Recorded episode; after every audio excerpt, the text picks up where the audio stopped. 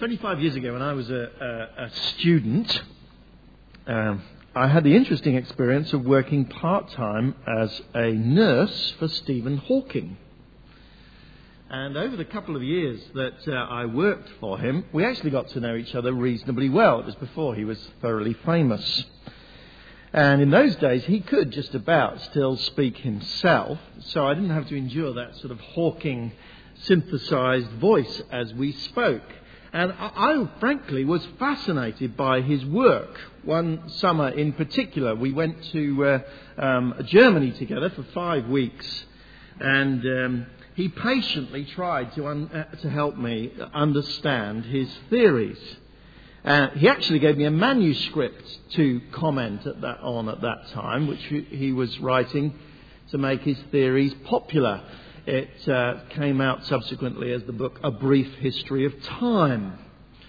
And so it was by a strange quirk of God's providence, I had the privilege of sitting with, discussing, um, and you won't be surprised to learn from someone like me, arguing with um, one of the uh, uh, people who's become one of the most famous theorists about the origin of the universe.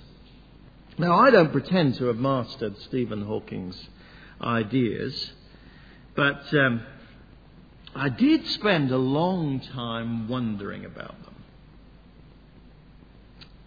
Do they matter? I don't mean do they matter in the world of physics, they certainly do. Do they matter for our understanding of God? Many Christians feel that they matter enormously. A good proportion of Bible believing Christians, of course, feel that Genesis 1 and 2 describes God creating the world not that long ago in six days. And so any understanding of the universe um, which presents it as older than that is clearly contrary to Scripture. And though I respect my fellow Christians who believe that, I have to say I'm not personally convinced. I'm far from convinced that the uh, scientific evidence points to a young universe. The overwhelming majority of scientists, including evangelical Christian scientists uh, agree with that. But I'm not actually convinced that Genesis 1, in particular, does set out to describe how God created his universe at all. At least with the kind of hows that Stephen Hawking is talking about. I don't believe, actually, that Genesis chapter 1 is the kind of literature that sets out to describe in detail, from a scientific perspective, how God did his work. I think it's a different kind of literature altogether. And that, that is crucial for our, our understanding of Genesis chapter 1, I think. We need to understand what, the, what literary people call its genre, what kind of literature is. And the Bible is full of all kinds of genres of literature. There are um, short fictional tales told by Jesus, parables. There are large swathes of conventional history that are ex- expected to be taken um, as, as that. There are songs, there are letters, there are dreams. What kind of literature is Genesis uh, chapter 1? Well, the first thing I want to say, and something that you may find controversial, but let me explain to you, is that it is not, it is definitely not history.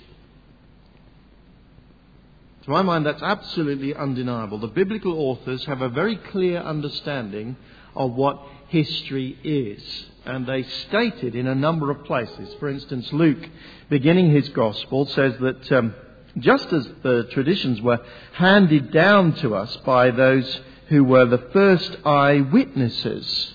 So he sets out to record them. The point is that, that history is the record of people who witnessed an event. That is what Scripture says history is. And of course, most, at least, of Genesis chapter 1 could not, was, was, was by definition without witnesses. Human beings appear on the scene far too late. Genesis 1 must but then be a kind of literature used to describe what actually no one ever did see with their eyes. It must be.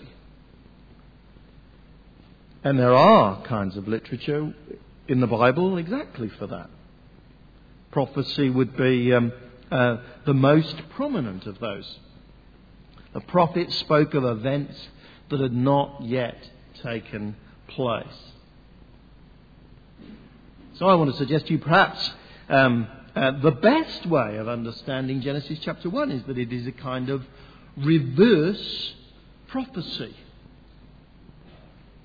When we read uh, uh, the, the prophets, we see them using figurative language, language when they're, they're describing things that they're predicting. We see, them, we see them speaking of time periods which, frankly, are distinctly uncertain. We see actually the order of events is often not very clear in, uh, in Old Testament prophets. The truths that those prophets conveyed are no less concrete, but they are not describing them as a conventional historian would do. They're not describing them in the same way that the historical books of the Bible describe them. And although Genesis 1 is certainly unique, it may fit more naturally into the category of prophecy than history, with all that that means.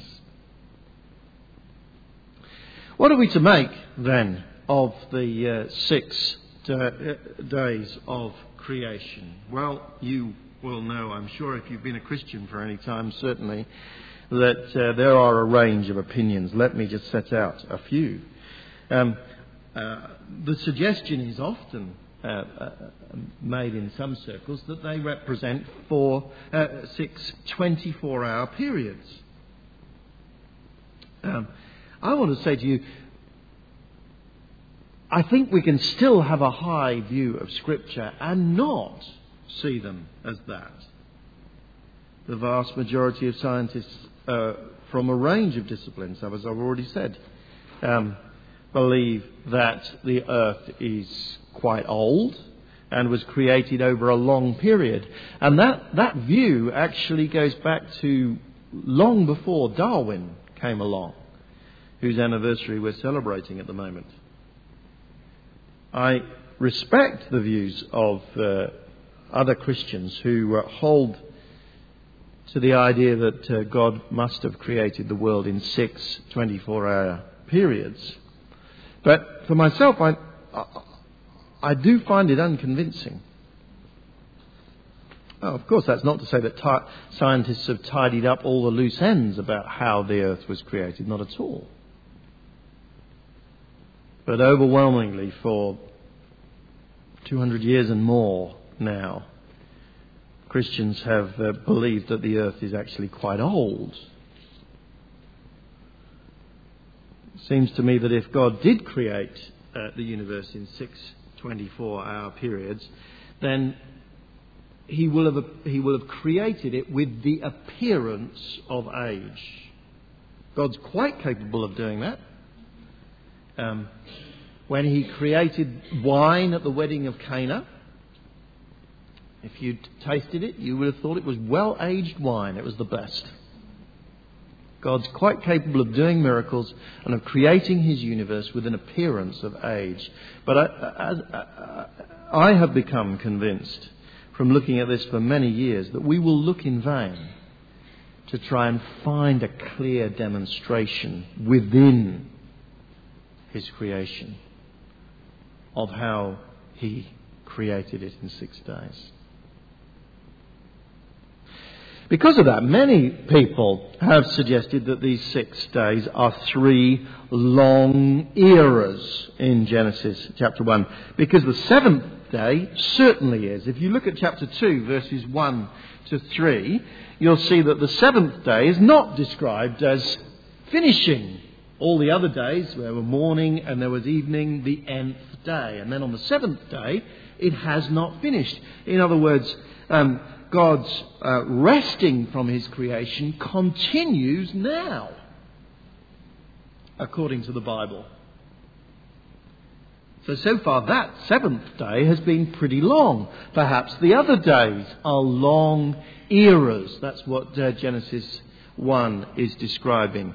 And it is very tempting in some ways. For instance, uh, the, the big features like light and dark and so on do get formed before uh, the details like animals and birds and, uh, uh, and fish and so on. But there are problems with that understanding of Genesis 1.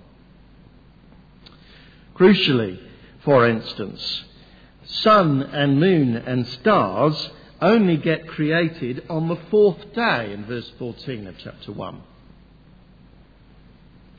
Whereas light was created on the first day. How does that work? Um, uh, vegetation was already existing on the land on the third day. Before sun and moon and stars? It Doesn't seem to quite work. Now, what I want to uh, suggest to you is that the, the, the six days of creation are a sort of prophetic or a poetic device. They, they, they are um, um, a mould within which the information is poured to help us to understand it, to help us to have a picture of what we cannot see. I want to try and show you for a good chunk of our time this morning the um, poetic structure of Genesis chapter 1. To try to persuade you at least. This is, this is one of the most glorious poems that was ever written.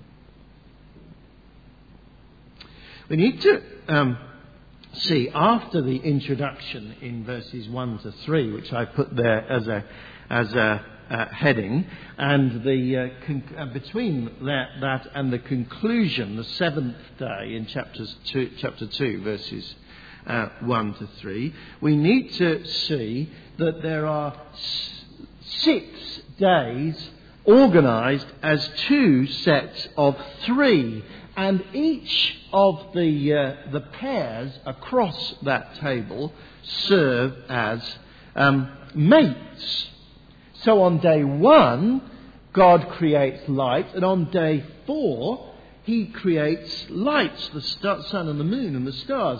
On day two, God creates a vault, or in the NIV, an expanse between the waters, and He calls it sky.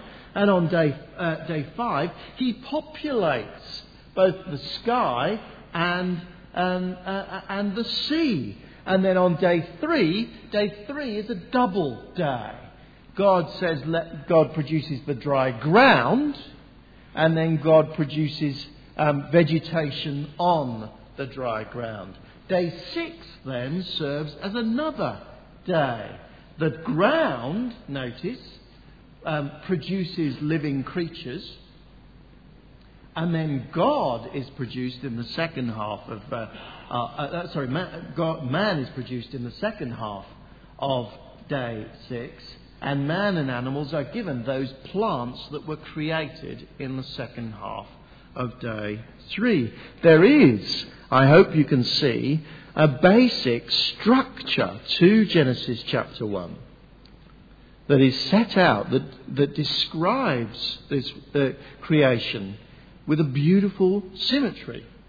And on top of that structure, there are numerous other patterns that make the poem into a complex, woven narrative. There's a basic pattern for every day, for instance. Every day, God says something, God then does exactly what He says, God then assesses it as good, and at the end, uh, and then there's the end of the day, morning and evening, the end of the day. Each day, though, on top of that pattern has a very slight variation to build richness into the pattern. For instance, last week I began um, uh, to show you that pattern by um, showing you how and God said gets used in Genesis in the in the creation account. Ten times it is uh, it, it is repeated, but according to a particular pattern. Um, once on days one and two, and then twice on that double day, day three, then once on days four and five, and then lo and behold, four times on the next double day, day six. Making up a total of ten times. The numbers ten and seven uh, are very, very prominent. We're going to see more of that uh, in a minute. Of course, we've already had seven days, the seven days of the week, and they both tend to symbolize um, completeness in Scripture. Then look at the word made in uh, this passage. Slightly different pattern, but on the six days, um, uh, where God is making things, we find, lo and behold, seven times the word made appears. Once on day two, fascinatingly, twice on day three, the double day, but this with a particular nuance to it, in that the, he makes plants that can make things, can make fruit. Um, so God uh, here is giving the potentiality to his creation, or at least to his biological creation, to make Someone like he makes. If uh, anyone wanted to uh, search for, for hints of evolution in um, uh, in Genesis 1. Perhaps they should go there, but let's not, uh, let's not speculate too much. And then uh, uh, uh, we find God making, making, making again, seven times. And then, fascinatingly, on the seventh day, the word gets repeated three times to make the number up to ten. Now, here's a rich poem. Here's a carefully constructed poem. Here's, there's something else going on than uh, simply a uh, naive narrative. Let's look at another thing. God assesses, I said. He sees that things are good. How many times does he do it? Well, you won't be surprised. It's seven. God's, but not notice one per day. Let's work it out different, different than that. The pattern is is uh, uh, rejigged ever so slightly for each one, but still with a common theme. The light was good. Um, the double day, God saw that it was good twice. God saw that the lights were good, and then three times on the, on the second double day, God saw that it was good. But the last time, God looked at everything that He had made, and He saw it was very good. He names things three times on the first three days, and then doesn't do it after that. But what he starts doing in the second half, not perfectly matched, but uh, notice uh, uh, where it goes. Three times he starts blessing things. Actually, there's a, there's, there's a definite wordplay in the middle of, uh, uh, of all that as well, because the word for bless is barach, and the word for create is bara. And uh, though I haven't put it on there, the blessing is strongly associated with the uh, use of the word bara. So he creates bara things to bless them, barak. There are innumerable Hebrew word plays as well in it. Um, but um, uh, let, let, let me not uh, go, go down that line too much. There's more as well. 14 times, twice seven, 14 times it says, and it was so.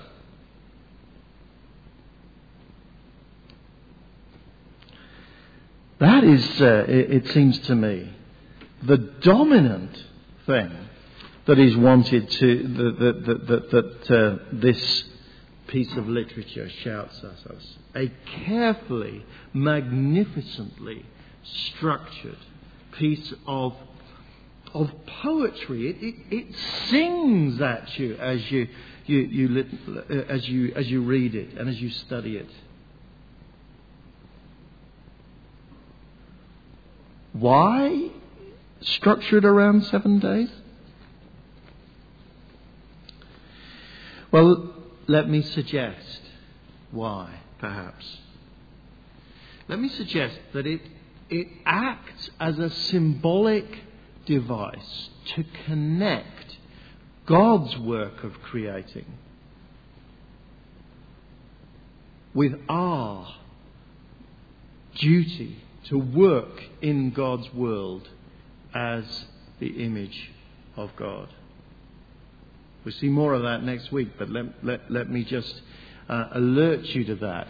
If Genesis was written by Moses, as many, as many think, Moses was the one who, through whom God introduced the idea of working for six days and resting on the seventh, explicitly to mirror God who had worked and now rested.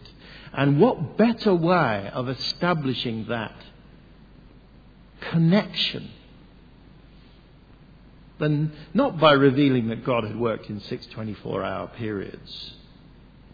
That's how we have to mirror God because we're not God. But just simply establishing God too once worked and now rests like you human beings work for six days and then rest. We are His image.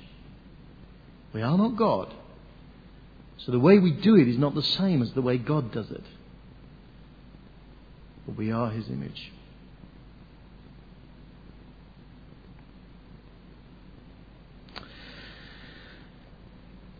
That's some of the reasons, then, rushed through at high speed.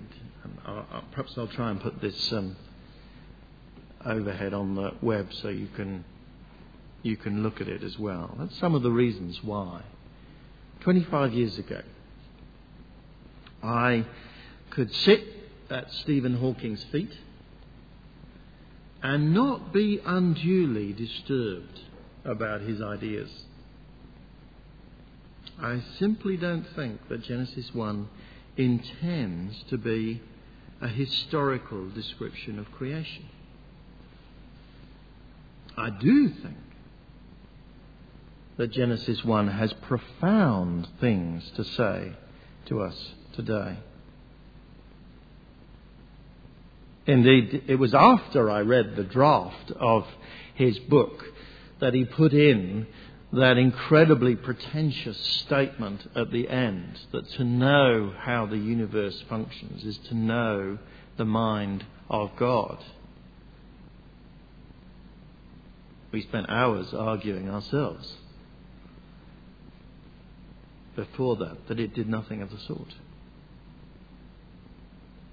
It says some interesting things about matter but it doesn't say the most profound things. No, this single chapter of the Bible, written thousands of years before Stephen Hawking was even a twinkle in his parents' eye, says far more about the universe than his discoveries ever will do. Fundamental uh, to the universe, I said last week, is not the stuff that Stephen Hawking is talking about. It is mind, the mind of God, who decided that the universe would look like it was, and then actually invented gravity and matter and quantum physics to, to make, it, make it happen, saying, let there be, and it was so. And then God invented Stephen Hawking to find out something about it.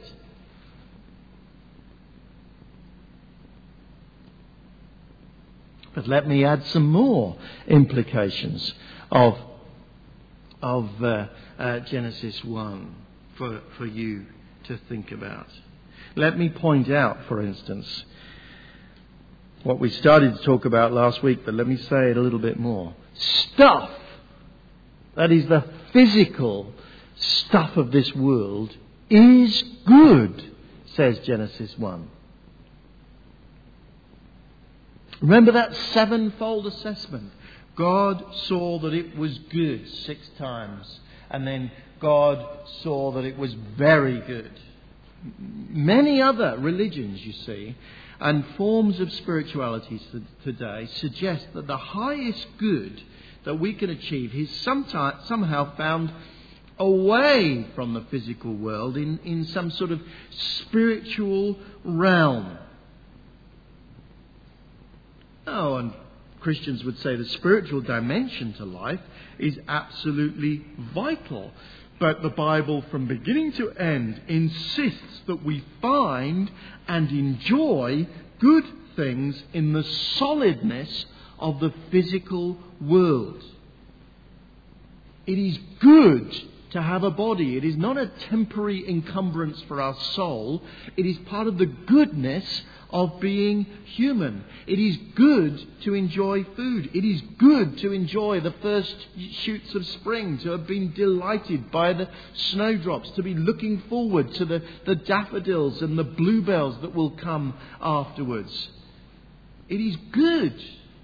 It is good to do exercise. It is good to go to work on Monday and do physical work. It is good to make things.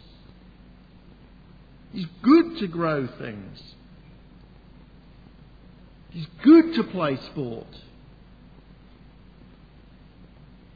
Physical life is good.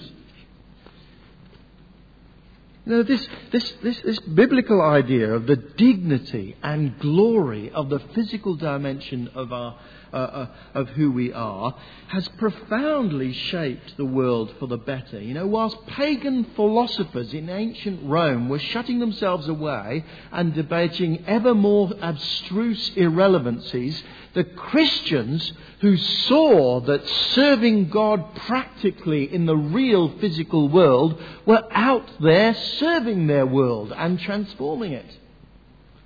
That's why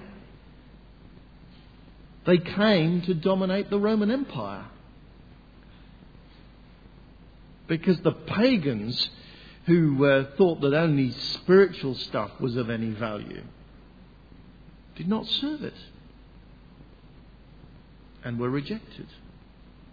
Or uh, in, the, in, the, in, the, in, the, in the Middle Ages, when the church had rather lost touch with, the, with, with, with, um, uh, with this theme in Scripture. It was uh, when the Reformation led to the rediscovery of the Bible, Christians rediscovered what the Bible says about the goodness of serving God in daily, solid ordinary labour. Art, for instance, was transformed. If you look at pre Reformation art, by and large, overwhelmingly, artists felt that to do a good picture, it had to be of some sort of spiritual theme, preferably with people with halos round their, their heads. And then the Dutch artists Reformed artists who read their Bibles and understood the goodness of solid ordinary life started, draw, started painting beautiful pictures of an old lady eating a bit of bread, or someone ploughing a field, or all those other just solid, ordinary, God glorifying things. And art was transformed. Martin Luther famously said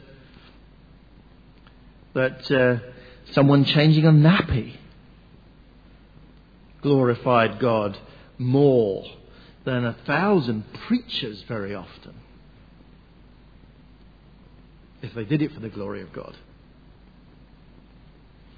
Your solid physical life is good because the solid physical world you live in is good. It's very good.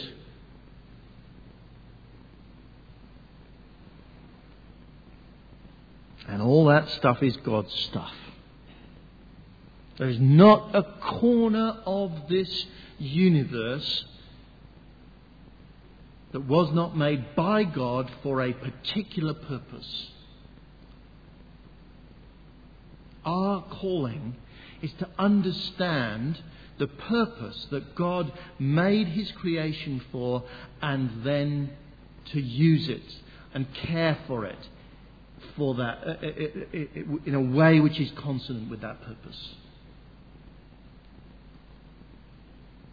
Your life is not about some spiritual dimension and then the rest of it's been, the rest of your, your life has been given to you to get on as best you, uh, as best you can and to use it. No, your life in its entirety is to be used by God in the way that God uh, calls you to use it for His glory. Everything about you. What you eat, who you marry, your sexual life, your work. Scientists, what they discover. Scientists, what, what, what they will and won't do. Labourers. All stuff is God's stuff. If you choose to ignore God's, the Maker's instructions, you will violate yourself, you will violate God's creation, and you will violate your relationship with God. You were made for everything about you.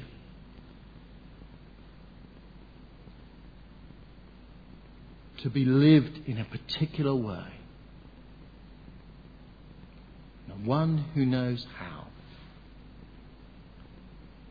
is the Creator.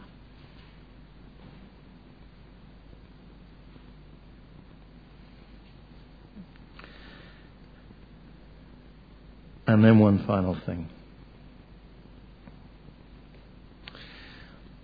Right now, says Genesis 1 and the beginning of 2, in fact, God is resting from his work of creation. By the seventh day, God had finished the work he'd been doing, so on the seventh day, he rested from all his work he blessed the seventh day and made it holy because on it he rested from all the work of creating he had done. And I've already said that rest continues. But Genesis 1 and 2 hints that rest is only for a while. There's one more pattern I want you to see. It's Genesis 1 and 2's use of that most fundamental word create. And there's only six of them.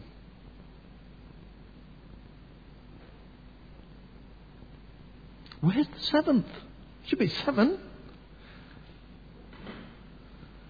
Well, as the uh, Bible unfolds, the prophets, particularly the prophet Isaiah, start to say with greater and greater clarity God is going to do another great work of creation. Just one example is Isaiah 65, verse 17. God is going to recreate his world. That's the same word, create there.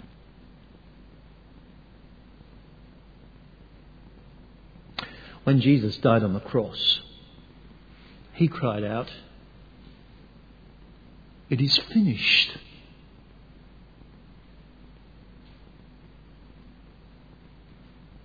Wasn't it finished in chapter 2, verse 2? When he rose from the dead, he rose on the eighth day, the beginning of a new week.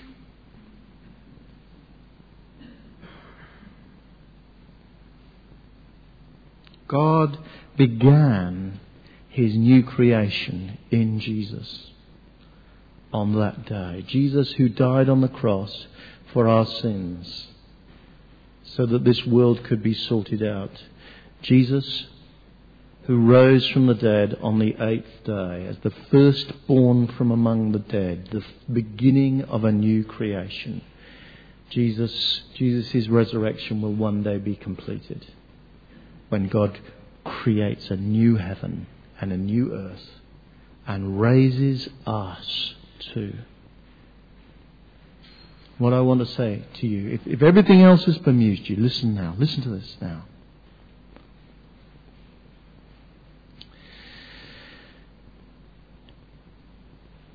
You cannot be the person you're supposed to be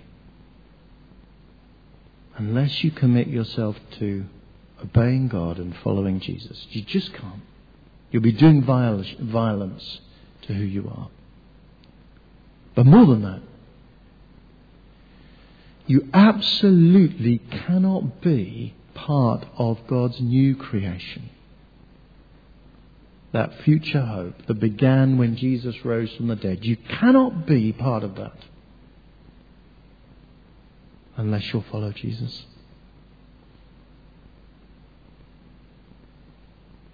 He gave us a solid, concrete way of symbolizing that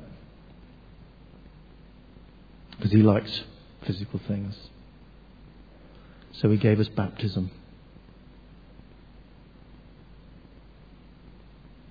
We're going to have a baptismal service on Easter Sunday.